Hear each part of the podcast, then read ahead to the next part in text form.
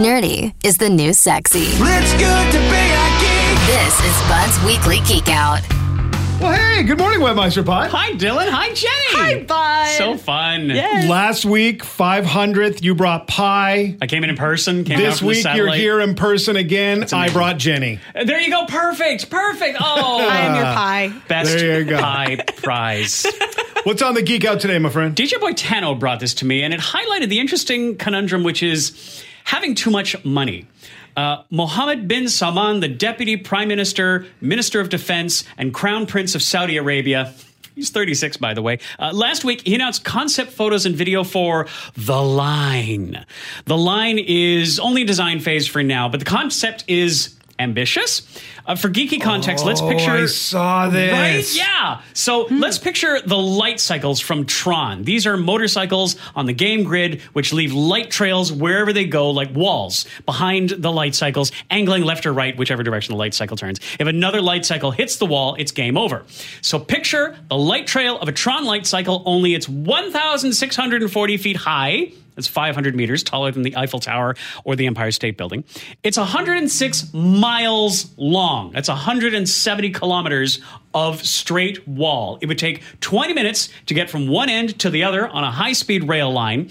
And it's a single structure to be assembled in one long stretch northwest of Saudi Arabia near the Red Sea. There is no light cycle at the end of it. Instead, it's 650 feet or 200 meters wide in between the outer walls and contains 13 square miles or 34 square kilometers of civilization. It's a city? It's a city. It's a mega city. It's a megacity, more like. Uh, this is one where they say up to 9 million people could live in it. In the 2013 Neil Blomkamp dystopian sci fi movie Elysium, Elysium was the name of a space station floating above Earth, and it looked like a large donut. This is where the rich people lived. It was kind of like a gigantic wheel with this lush Oh, Was green. that that Matt Damon movie? Yeah, yeah, exactly. It's so all the rich a good people lived on the inside of the wheel. And the first thing I thought of when I saw the line is if you took Elysium and you flattened it out and you put it in between two walls in Saudi Arabia. Uh, the walls, by the way, are mirrored glass. So it's like that big bean in Chicago. I know, I know it's called Cloudgate. Uh, so the walls are sort of a gigantic alleyway with the residents and businesses scaling either side and bridges and amenities along the middle and the bottom. There's lots of greenery shown in the CG promo video at the top, and they promise they promise it'll be run on 100% renewable energy. They promise flying taxis, cloud seeding to make it rain because it is the desert. What?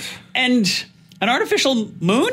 I, hmm? I, you know, we're very much in the sizzle reel dream stage of this project because they're proposing things like holographic teachers in the schools, robots made to do your chores, robots made for cage matches for sport, and robot dinosaurs in a park for fun. And they're also being completely right. Or dominance of AI. Yes, yeah, exactly. whatever. But they're also being completely transparent about the total surveillance everyone would be under, cameras everywhere because safety. So, uh, always the the literal million billion dollar question: Mm-hmm, How much do they think it's going to cost to build this bad mamma jamma? You were close. 500 billion Billion. United States dollars. Damn. If you were to take a home worth $1 million, that's enough to make 500,000 of them. So it's understandable why some critics, a lot of critics, uh, are questioning exactly how feasible this would be to actually bring to life. But uh, it's being planned for 2025. It's three years down the road. So you can judge for yourself or dream about the line at thezone.fm slash geekout. I just want to float an idea based on most of the geek outs you've been doing for the past year. Have you ever considered changing the name of the geek out to the future's hella weird? doesn't quite roll off the tongue, but uh, accurate. oh, well, thanks so much, bud. Thanks, Bud. Bye. Bud's Weekly Geek Out. Sometimes you know it's good to be a geek. Listen every Wednesday on the Morning Zone for more news from the world of techie type stuff.